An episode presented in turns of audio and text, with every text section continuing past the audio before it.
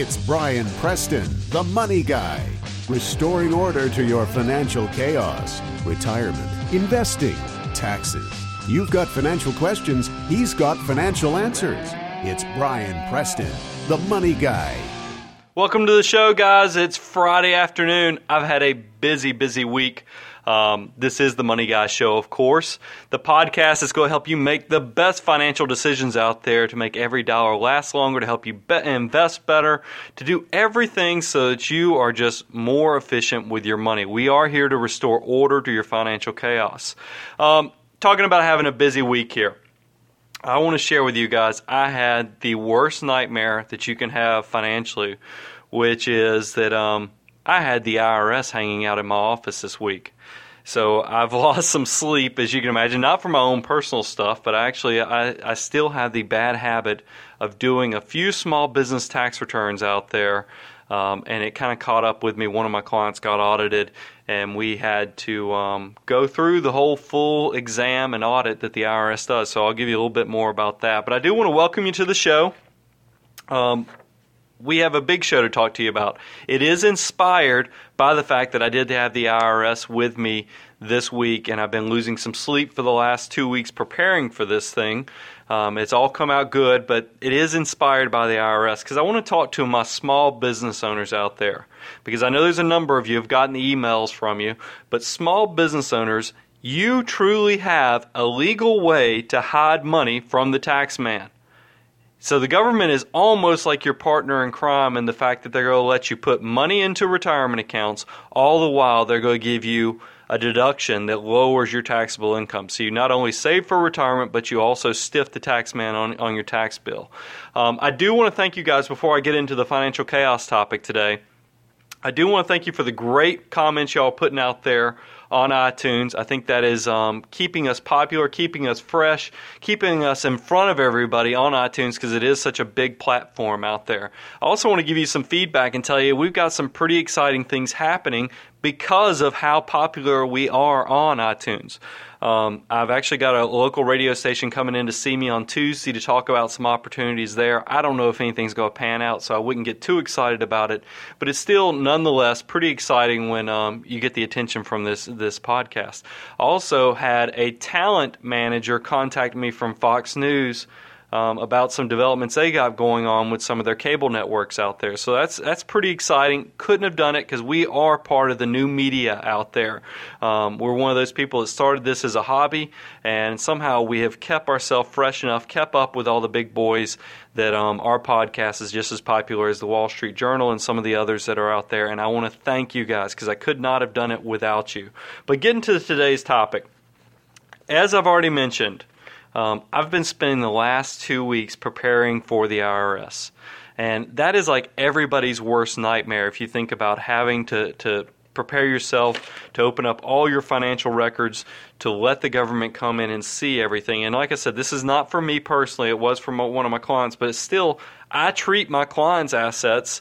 Um, I feel like they're they're my you know I have to do a good job for them because I would want somebody to treat me that way um, when I do it. I was going to say I treat my clients' assets like they're mine, but that almost sounds like um, I'm using their assets. But that's not the case. What I'm saying is that I try to treat my clients like I would want to be treated, and, and that's how I, I handled this audit. Because if I was being audited by the IRS, I did everything the way I would handle my own personal finances. Um, if you're wondering, because you're like, wait a minute, Brian, you're a wealth manager. Why would the IRS want to talk to you? I have, you have to remember my background. I did get an accounting degree in college. I did not get a finance degree, or now you can actually get a financial planning degree. They, those did not exist when I was in college. I got just the, the traditional, true general business major, which is accounting. Accounting is probably the best major out there if you just want to know how a business works. So I was in public accounting. Um, doing financial planning, doing tax work, and then when I went out on my own a number of years ago, I had no clients. So when you have no clients, brand new business, and you need to bring some money in the doors, what do you do? You fall back on what you're good at. And I had been doing taxes for a number of years. So I still have a few small tax clients out there. It's a habit that I just cannot get rid of. Well, anyhow, one of these small business tax clients was selected for a full examination by the IRS, also known as the dreaded audit. Um, and even though I have over 10 years of doing tax returns, this is going to shock you. This shows how, how hard it is to get audited. I've been doing these returns for over 10 years now, and this is the first business audit I've ever been called to the carpet on. I've never had to do an audit for a client until this one. And you know, when you get called on these audits and you go represent your client, you don't want to look like it's your first time. So you try to, to act like you've been here, done that. But it's a little harder than it sounds. But this was the first audit I'd ever been selected for. And that shows you how small the odds are that you're going to get selected. Um, it was my turn, you know, to sit on the hot seat in front of the IRS, I guess, and, and defend what we had done. Uh, we had the agents here on Wednesday. They were supposed to be here on Thursday, but I guess we did a good enough job of um, getting them everything they needed. They said they didn't need to come back out on Thursday. We met at the um, the client's location on Thursday, answered all the questions. Everything went great, and the agents were actually very friendly. I know I, I joke and um, kid about how awful the IRS is, but they, the, the agents they sent out were very nice and very hospitable. But um, I do want to tell you it is your worst nightmare going through all the financial records and everything. The good news is the client came through it scot free. Uh, they didn't have to pay any additional taxes. We actually have a slight positive adjustment, meaning they might get some money back. So I'm elated that this thing went as well as it did. But still, I walked out of this thing. I was a tense stress ball for the last two weeks because I was so nervous about the IRS. Because you think about it, the government is the only people out there that can come take your stuff. The only people I really worry about is like the SEC, which governs um, the Securities and Exchange Commission, which is over my financial planning business. And then I'm scared to death of the IRS because these are the government entities that can shut you down if they don't agree with you what you're doing. And I knew we didn't have anything to hide on this audit, but nonetheless, you're still worried that they're not going to agree with something you did. But we came through it good, and I'm getting back on point now. I, I didn't mean to go into a long diatribe about the IRS, but I did want to get back on point with the whole purpose of me talking about this is it inspired me to try to load you up on what can you do to minimize your taxes. And really the best thing out there is the small business owner can load up their retirement savings. It is one of the last and few remaining loopholes out there that the government knows about and has not closed its doors. Um, you can do this load up your retirement have the government give you this huge, huge tax deduction and this is all completely legal. Um, and why does the government do this? That's what I would be asking. Why in the world you see all the time how the government is changing tax policy because they, they want to close up any loopholes? Well, the reason they don't close this one up is because they recognize that they've got to allow small business owners and encourage small business owners to save for retirement because this is going to surprise many of you, but the small business owner is really the engine of the economy. I know a lot of us we focus on the S&P 500. I talk about the small, um, you know, the big Fortune 500 companies and and their earnings, and we talk about the stock market all the time. That is not what's totally driving the economy. It will surprise you to find out that the majority of us are employed by small business owners. Let me give you some stats on this, and I got you a link. If you want to go out to our website, it is money-guy.com. Um, you can go pull up the show notes. You can also subscribe to our show note email, um, where you type in your email address on the left-hand side, and we will send you these show notes with links and everything else out there. It makes it so easy. You can even listen to the podcast directly from um, uh, the website. Uh, so go out there and check that out. And we've got some links, but this link, and I got this information from the Princeton Review, is 99% of all employers are actually small business owners. 75% of the new jobs created every year come from small business owners, and then 96% of all exported goods come from small business owners. You, are you catching on the trend here that small businesses really do run this country? So that's why there's still this one big gaping loophole, which is retirement savings, because they need you to do well so that the government can can can, can continue to go do well with the um, functioning economy. So on today's show, I'm going to discuss the different options a business owner has to lock money away for retirement and lower their taxable income significantly. So I went out there and I wanted to give you guys a good resource to where you can go open up and look at all your options. And a good resource out there is fidelity.com. Actually, if you go to the link that we have on the website, um, it will take you right to the link because Fidelity has um, a small business plan comparison. And on this on this website, you can compare um, a SEP IRA, a self-employed 401k, also known as the solo 401k, the simple IRA, and the traditional 401k. And I know this sounds like alphabet soup, but I'm about to give you the details on these and give you the highs and real quick um, brush with a broad stroke here to, to give you a basic understanding of what each of these plans can do for you and your business. Um, one that's not mentioned on the Fidelity website, but I give you a link to it, is um, the Solo Roth 401k. Um, I think that's a great option that's out there. It's just a little harder to come by. You have to actually go through and use um, a good provider I've seen in the past. Um, if you want to do one of these solo 401ks that has the Roth option, is you can go to 401 brokers 401kbrokers.com, I should say, and I've got a link, of course, on the website for that as well. So I was going to type up. I could, you know, I know on the, my show notes are typically very specific and detail oriented, and I could spend days typing show notes for this um, this podcast, but I didn't do that. I think it's easier. This is one of those times that you're not going to be able to cheat and just read the, the show notes and know everything about that I'm talking about. This is one of those times you're actually going to have to listen to the audio um, to get all the details. And when we'll go through each of these and kind of give you the, the, the overview, the Cliff Notes version of what each of these plans can offer to your small company. First, the SEP IRA. This used to be the favorite of everybody out there, especially the, of the small business owners, because SEP IRAs are so easy to set up. They, um, you can set them up with just a, an application It's just like the application is actually just like a, uh, an IRA application. So they're very easy. Um, not a lot of plan documents, administration, or anything you have to deal with. The negative side with with SEP IRAs is that you have to put all the money in yourself, the employer. The employees are not allowed to contribute anything. It's only the employer that is allowed con- to contribute, and um, you you spread that out um, so you can see how this can get very expensive if you have a number of employees out there, since they're not contributing a dime, and you're out there putting 15, 20, 25% of their, their compensation into these plans. That can add up. Now, they do give you the opportunity to really sock away a ton of money. You can do up to 25% of compensation up to $45,000 in 2007. So you can see how you can put a lot of money into these plans, but they don't really work if you have employees.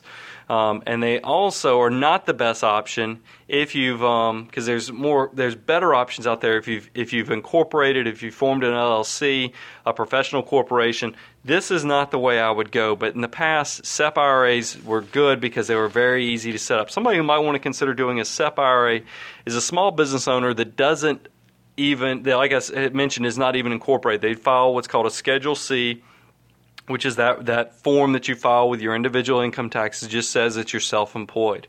Um, if you have not involved an attorney in your business structure, this is probably what you're going to want to do because you don't have any employees, you're not big enough to worry about employees, and you can go open these up um, up until the time the return is due. And I'm not talking about just April 15th. I've used these things as tax planning tools because if you get somebody who comes to you that made a lot of money last year, um, their company grew. They started something out of the house. It grew and did very well for them. They come to see you to do your taxes around. They come and do their taxes around March or April, and they realize, uh oh, I've got a huge tax bill. What can we do last minute to save me a ton of taxes? You can set up what's these SEP IRAs and you can because um, they can be set up the year after and still code that contribution for the year before. So you can, even though you didn't contribute the money in that previous tax year, the government is okay with that. They'll allow you to open up these retirement, the, the SEP IRA after the fact and still get the huge deduction on your taxes and also allow you to, to shelter some money for retirement. So that's why these are great planning tools. These things, you can open them up as late as um, October because that's the final extension date of the returns. You can get these things set up, put the money in the account, and get a great deduction for the previous tax year. That's a, that's a great planning tool, but they don't really work if you have a lot of employees. The next simple version is, is what's called a simple IRA. And simple IRAs are for businesses with less than 100 employees. If you have less than 100 employees, you can do a simple IRA, and they are great because they don't have a lot of plan administration. You don't have to file that annual tax return, that information return called the 5500. Um, they don't require you to do a lot of um, administration where you have to pay uh, what's called a third party administrator, and um, they're real simple to set up. Uh, you can do this with just a few documents um, with a, a, local investment guy. So they're, they're very good for companies who have grown and added employees, but are not so profitable that they need to be looking for a lot of ways um, to maximize all their tax deductions. So it's just that it's that for that, that company that's grown and added employees wants to provide their employees the opportunity to save for retirement because this does allow, just like 401ks, for employee contributions. You can do what's called salary deferral contributions from the employee, and then the only thing you, the employer, provide is a, a 1 to 3% match. And most of them I've seen are all 3% matches of the compensation. So, um, very good option. You can put in in 2007 on these. You can put up to um, ten thousand five hundred dollars. You actually can put up to thirteen thousand dollars if you're over 50 years of age because they do allow that catch up. Um, so a little less than what you can do in 401ks. $10,500 is about $5,000 less than you can put in a 401k, but still a nice option. It makes you look like a bigger company because you can offer some type of savings plan for your employees but with limited you know matching that you have to provide out of pocket. So if money's tight for your company, but you have a number of employees, this is a good option for you. Um, and I know Fidelity has a really good plan that I've I've set up for quite a number of employees that allows you to do your contributions through the internet. It is super super easy without all the headaches of of hiring a third party administrator. Now the big thing that has made a lot of press um, it came out about a, I guess these things came out about two years ago, or what's called the solo 401k. And I've gotten some emails from people. I guess they've heard some crazy strategies out there where even if you're an employee of somebody, you ought to consider incorporating and then um, setting up one of these plans and, um, you know, and deferring a ton of your money, and, and so you can put away like forty, fifty, sixty thousand dollars in these things and and not pay income tax. That's crazy. If you are a W two employee of a company, you're not going to be able to just go set up um, another company and, and, roll this and you know and start saving all this money in retirement. That doesn't make sense. If you're if you're just a traditional worker, um, you don't you're not going to be able to do that. But if you're a small business owner and you don't have a lot of employees, maybe it's just you and your spouse these solo 401ks are incredible.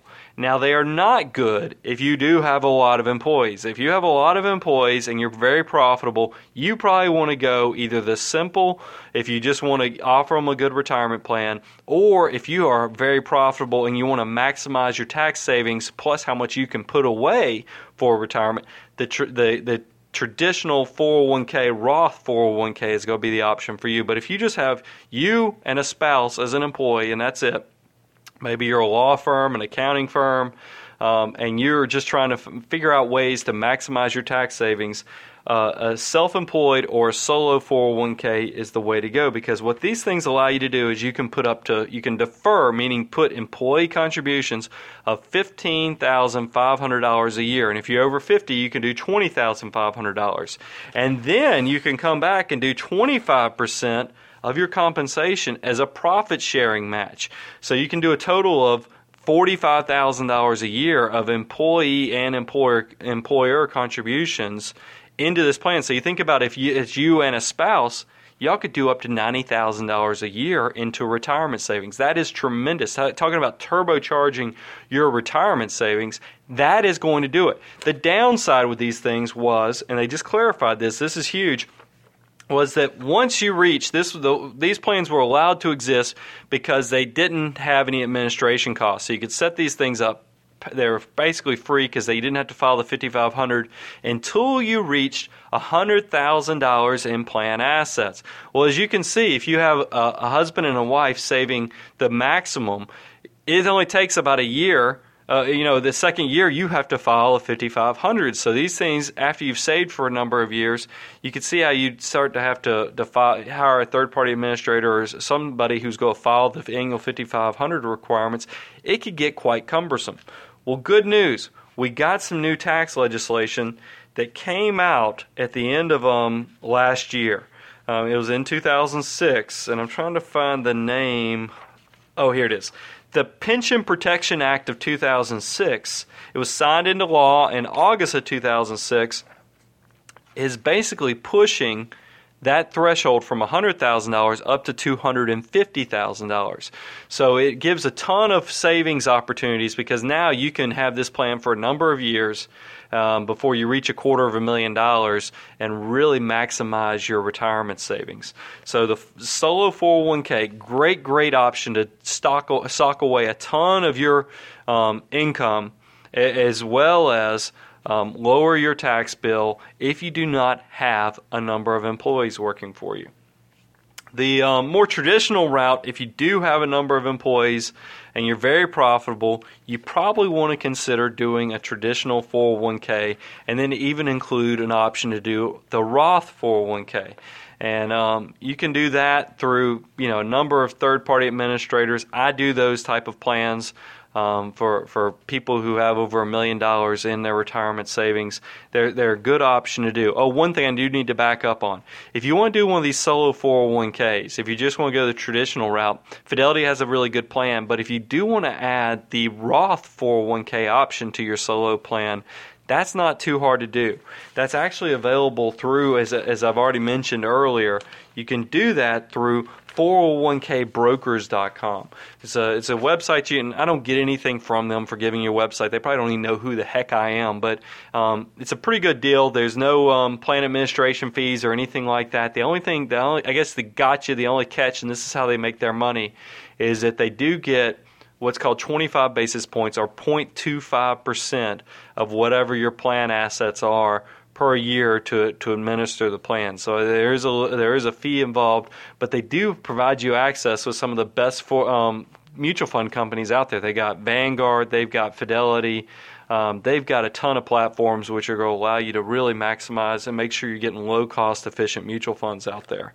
Um, but the, if you do have um, employees, as I mentioned, you want to go the traditional route and those are great And the fact I know a lot of people get frustrated because traditional 401ks and traditional, and well, I shouldn't say traditional, but Roth 401k options, they do have an administration function to them that might cost you somewhere between two to five thousand dollars, depending upon how big your company is. And people see that and they don't do it because they go, "Gosh, I don't want to pay that two to five thousand dollars for administration costs." Um, when you know my simple plan is only it's free.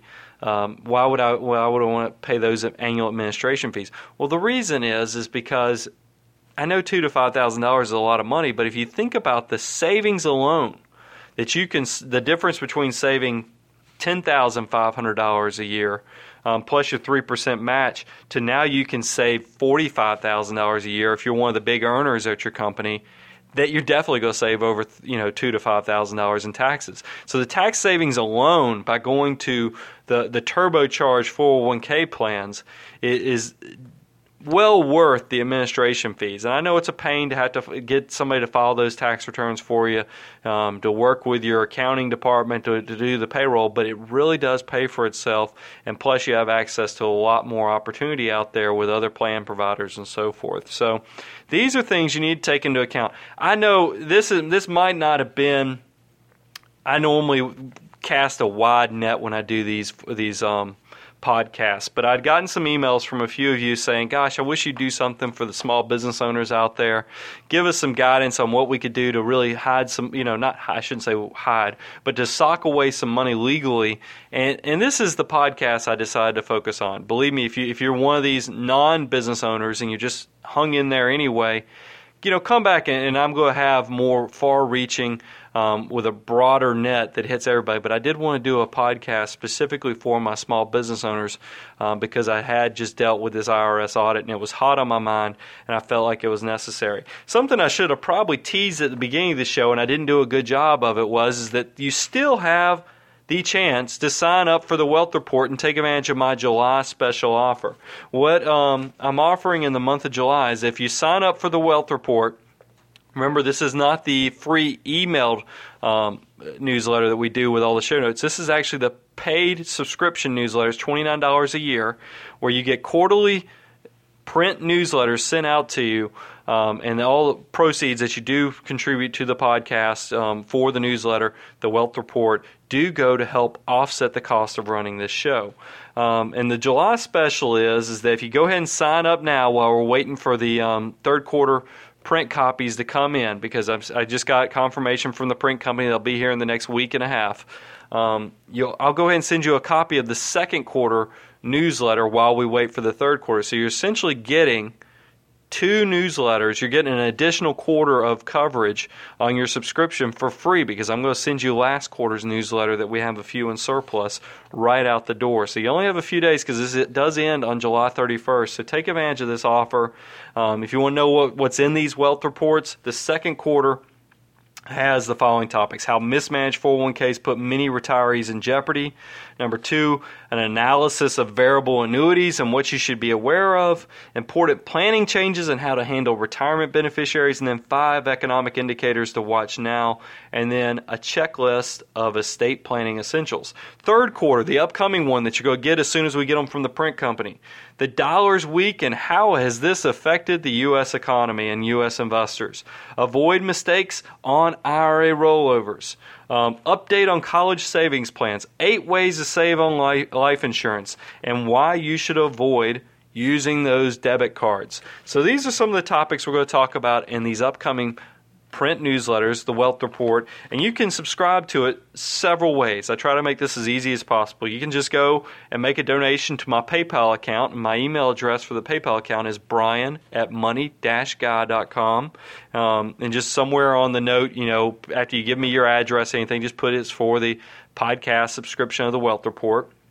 You can donate at the site. If you just go to the website on the left hand side, it says donate or support the Money Guy podcast. You can just $29 there. It's going to take you to PayPal. Or you can do it the old snail mail way. And I've put on the website um, our mailing address and who to make the check payable to. And, and, it's all there for you. But thank you so much for tuning in to the podcast. I hope this has helped some of the small business owners. If you need to email me to get further details on some of these topics I talked about, you can email me at brian at money-guy.com. Until next time, may God bless you with good opportunity, good health, good friends, and future wealth. This is Brian. The Money Guy podcast is hosted by Brian Preston and Brian Preston is a partner with Preston and Cleveland Wealth Management. Preston and Cleveland Wealth Management is a registered investment advisory firm regulated by the Securities and Exchange Commission in accordance and compliance with securities laws and regulations. Preston and Cleveland Wealth Management does not render or offer to render personalized investment or tax advice through the Money Guy podcast. The information provided is for informational purposes only and does not constitute financial, tax, investment, or legal advice.